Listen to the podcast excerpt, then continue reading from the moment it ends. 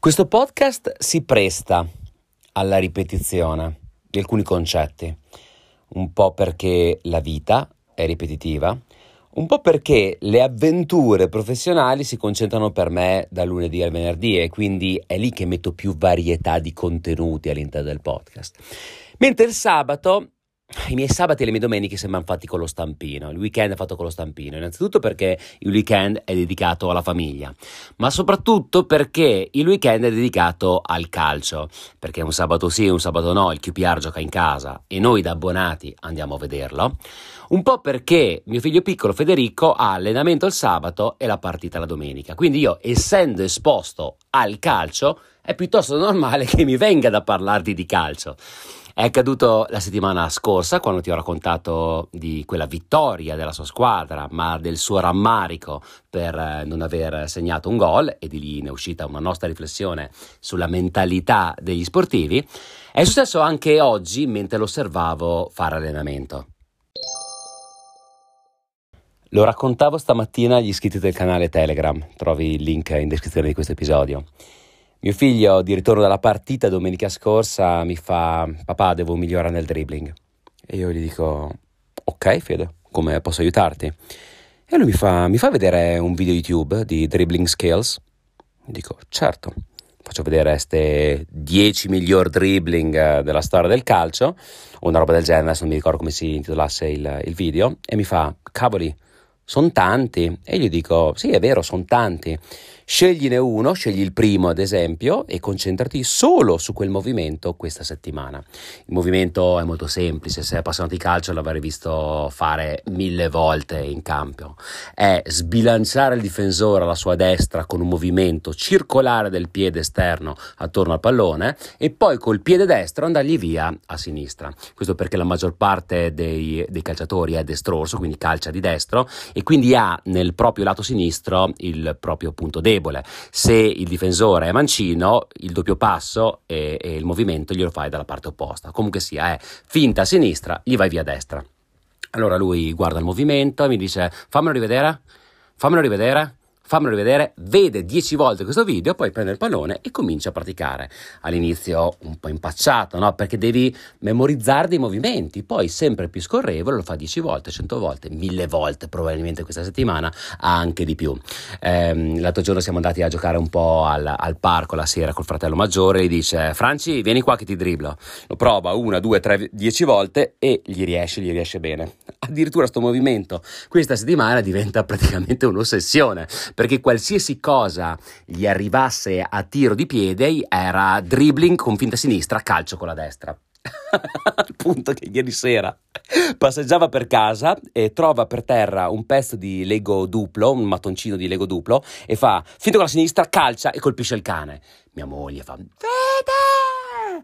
Ma ti pare di giocare a calcio con i Lego? E vabbè, tutta la sceneggiata, no? poi, poi, non si è fatto niente il cane. Comunque sia, tanto per farti capire come sto movimento qua gli fosse entrato veramente nella testa. Oggi lo porto ad allenamento, non gli dico niente perché non volevo influenzarlo, volevo, volevo che lui lo facesse in modo naturale. Fa la, mm, il riscaldamento, fanno bene l'allenamento, fa un ottimo allenamento, poi fanno la partitella 20 minuti finale. Appena gli arriva il pallone sui piedi, secondo te che cosa fa? Dribbling al difensore, calcia col destro, gol.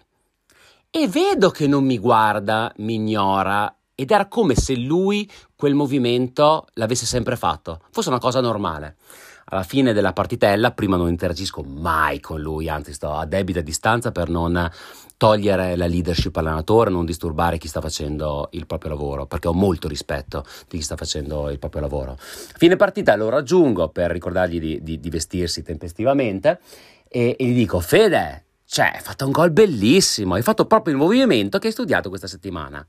Lei mi guarda e mi fa, veramente l'ho fatto? E dico, ma ma non ti sei accorto? Fa, no, non mi è neanche venuto in mente. E questo ha aperto una riflessione intorno agli stadi dell'apprendimento. Primo stadio, inconsapevolmente incapace. Secondo stadio, consapevolmente incapace. Terzo stadio, consapevolmente capace. Quarto stadio, inconsapevolmente capace. Vediamoli in dettaglio. Il primo stadio è inconsapevolmente incapace. È lo stadio di mio figlio che non sapeva di non essere in grado di fare quel dribbling. Attraverso questa piccola ricerca scopre che cosa in primo luogo? La propria incapacità. Quindi passa al secondo stadio che è consapevolmente incapace.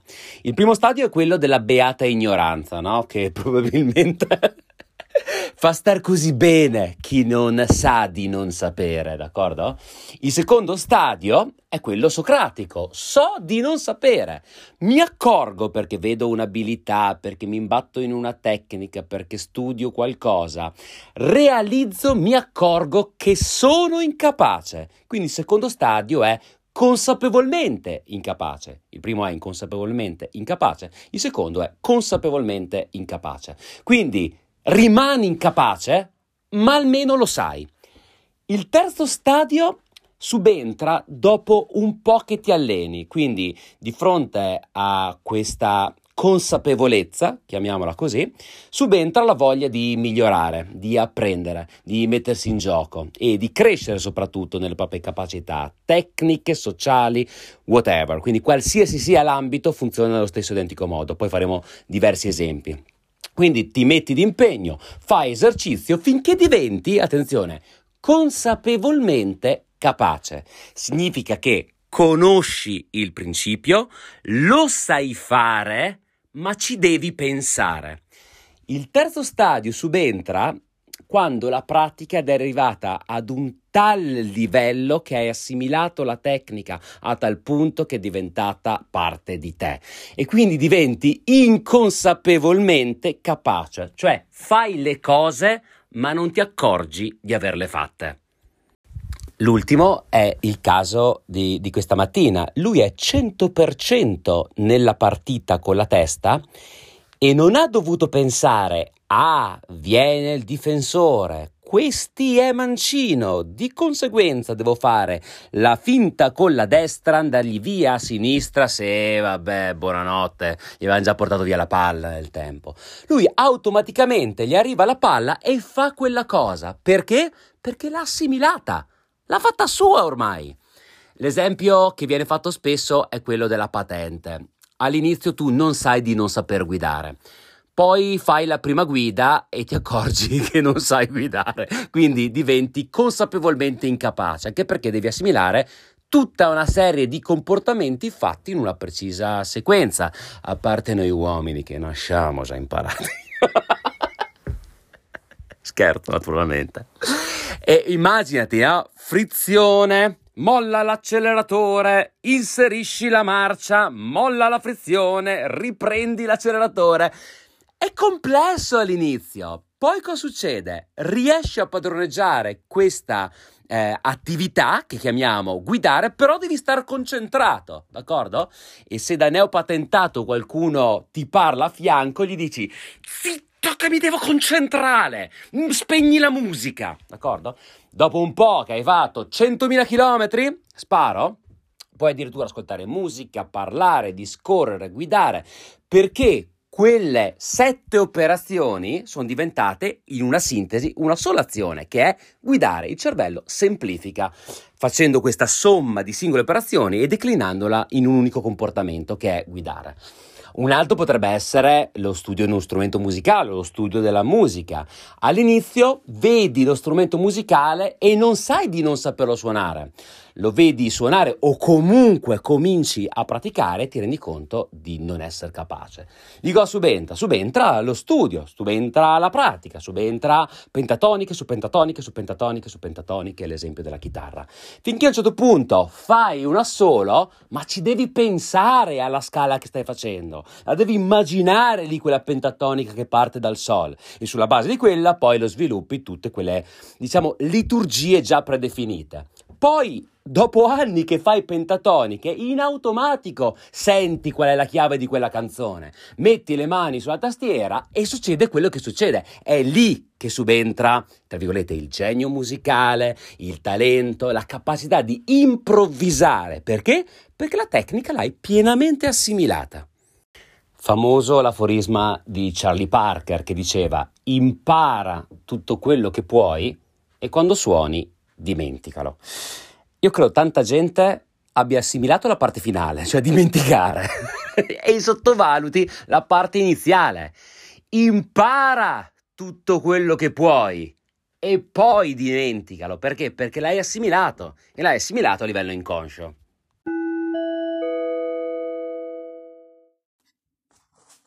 Ciao Tova, sono Alex Ghibellini. Il vaso di Pandora di oggi lo stai scoperchiando su un argomento a me molto caro, come ben sai, e io uso dire che la partita non si vince durante la partita, ma durante gli allenamenti e chiaramente non si vince stando a guardare. Il fatto di imparare un'azione in maniera tale che diventi automatica è il fondamento di qualsiasi professionista, se ci pensi bene, e eh, c'è un discorso di 10.000 ore, insomma ci sono tante cose che si potrebbero approfondire in merito. Oggi dico solamente che nel momento in cui tu con questo podcast stai dando una grande motivazione a chi sei tu, probabilmente oggi, comunque vada, avrà vinto.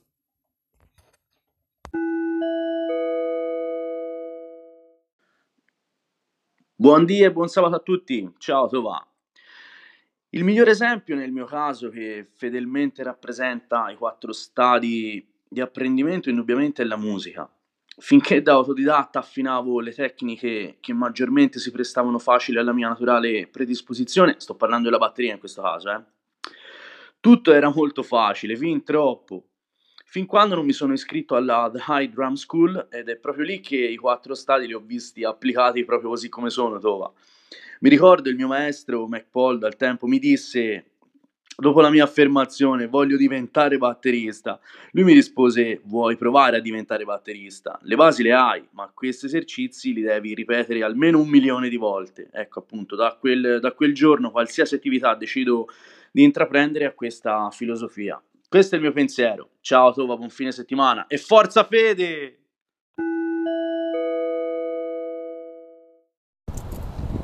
Scusate l'audio incasinato, ma eh, vi scrivo da Napoli e sto per strada e partecipo al dibattito sulla eh, la parte inconscia di noi quando esegue le cose, riflettendo su come dal punto di vista di chi insegna, di chi trasmette la conoscenza, si debba fare particolare attenzione a questo aspetto perché Ehm, a me è capitato per esempio in un'occasione di dover spiegare a delle persone alcuni movimenti da fare con le mani, in particolare con la destra, sulla tastiera, sul pianoforte, e poi queste persone mi hanno detto sì, ok, ma tu con la sinistra facevi delle cose eh, che io non, non, posso fare. E io dissi, ma veramente, ecco, proprio come tuo figlio.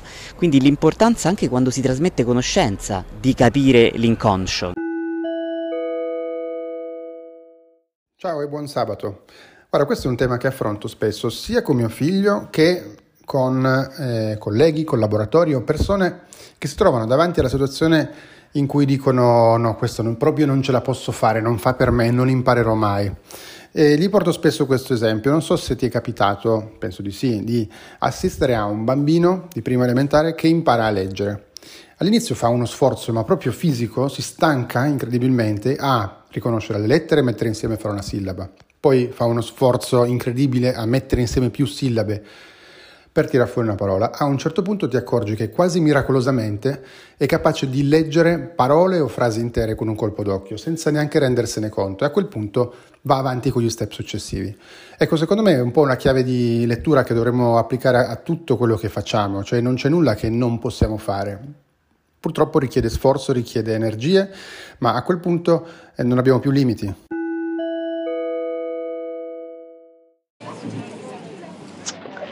È bellissima la metafora della guida perché è quella che viene utilizzata più sovente oppure nello sport, mi viene in mente lo sci, che in questo momento mi ritengo consapevolmente incapace perché avendo sciato per tanti anni, pochissime volte, non avendo mai cambiato tecnica, sono tornata veramente prima di un principiante. Però vorrei diventare inconsapevolmente capace di registrare un podcast. Ciao Tova, ascoltando il tuo messaggio mi è venuto in mente il maestro Miyagi, quello che diceva se tu conosci karate, bene, se tu non conosci karate, bene, se tu conosci karate mezzo e mezzo, ti schiacciano come uva. Ecco, volevo capire se quella che tu definisci la quarta fase, quella del, ehm, dell'apprendimento inconsapevole, questa inconsapevolezza può essere anche qualcosa che in realtà non è proprio l'apprendimento vero, ma è qualcosa che noi pensiamo di aver appreso, ma che in realtà può causarci anche dei guai più che darci dei benefici. Grazie, buon sabato, un abbraccio grande.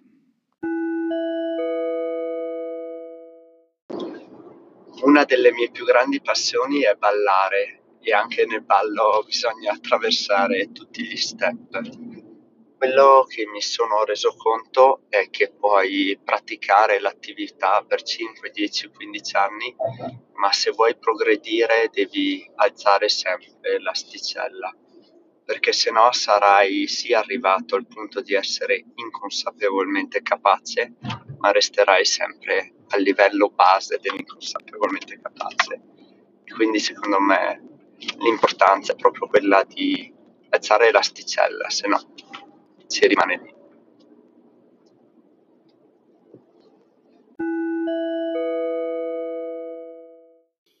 Grazie Tova. Un mio dubbio e una domanda sul quarto stadio, cioè quando io ho acquisito la competenza dopo tanta pratica e allenamento, ma a quel punto sono anche professionale, o meglio, gli altri mi reputano un professionale su questa mia competenza, o c'è un quinto stadio dove si definisce la professionalità? Grazie. Pregevolissimo Pino, io credo l'assimilazione di competenza a livello inconscio sia il prerequisito perché si possa parlare di professionalità.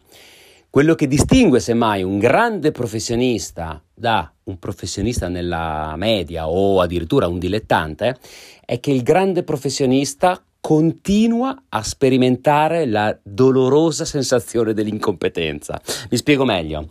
Mio figlio ha imparato questo trick e oggi ai bambini della sua età va via 9 volte su 10. Però se vuole sfondare nel calcio, se vuole diventare un professionista, non basta mica avere un solo strumento nella sua cassetta degli attrezzi. Questa settimana ne deve praticare un altro, la prossima un altro ancora, quella dopo un altro ancora. Finché si troverà con tanti strumenti. E attenzione, quello che ti ho appena descritto con tutta questa leggerezza, un altro, un altro e un altro, è un processo doloroso, perché lui si sente forte in quel movimento. E per impararne uno nuovo deve fronteggiare ogni settimana la propria incompetenza. E non è facile sentirsi incompetenti, senz'altro non è piacevole. Ma quanti raggiungono anche la leadership in un settore, in uno sport, in un settore artigianale, industriale e poi smettono di innovare? Perché lo fanno secondo te? Lo fanno perché poi viene meno l'umiltà di ripartire, l'umiltà di sapere che ancora c'hai tanto da imparare. In un mondo in continuo cambiamento, coloro che sono, non sono stanchi di imparare erediteranno la terra, mentre coloro che si ritengono già istruiti si ritroveranno perfettamente formati per un mondo che non esiste più. Questo era Eric Hoffer, filosofo americano a inizio degli anni Ottanta. In un mondo in continuo cambiamento, il mondo era in continuo cambiamento negli anni Ottanta così come lo è nel contemporaneo. E coloro che erediteranno la terra, coloro che sono destinati ad avere successo, è gente che ha fame e voglia di imparare e non si accontenta. Quindi quello che distingue un grande professionista da un professionista mediocre o un dilettante è essenzialmente questa capacità di fronteggiare la propria inadeguatezza. È doloroso? Sì. Ne vale la pena? Sì è quello che nel mio piccolo cerco di fare ogni giorno sul mio canale Telegram. È quello che nel nostro piccolo cerchiamo di fare tutti noi attraverso questo podcast partecipativo.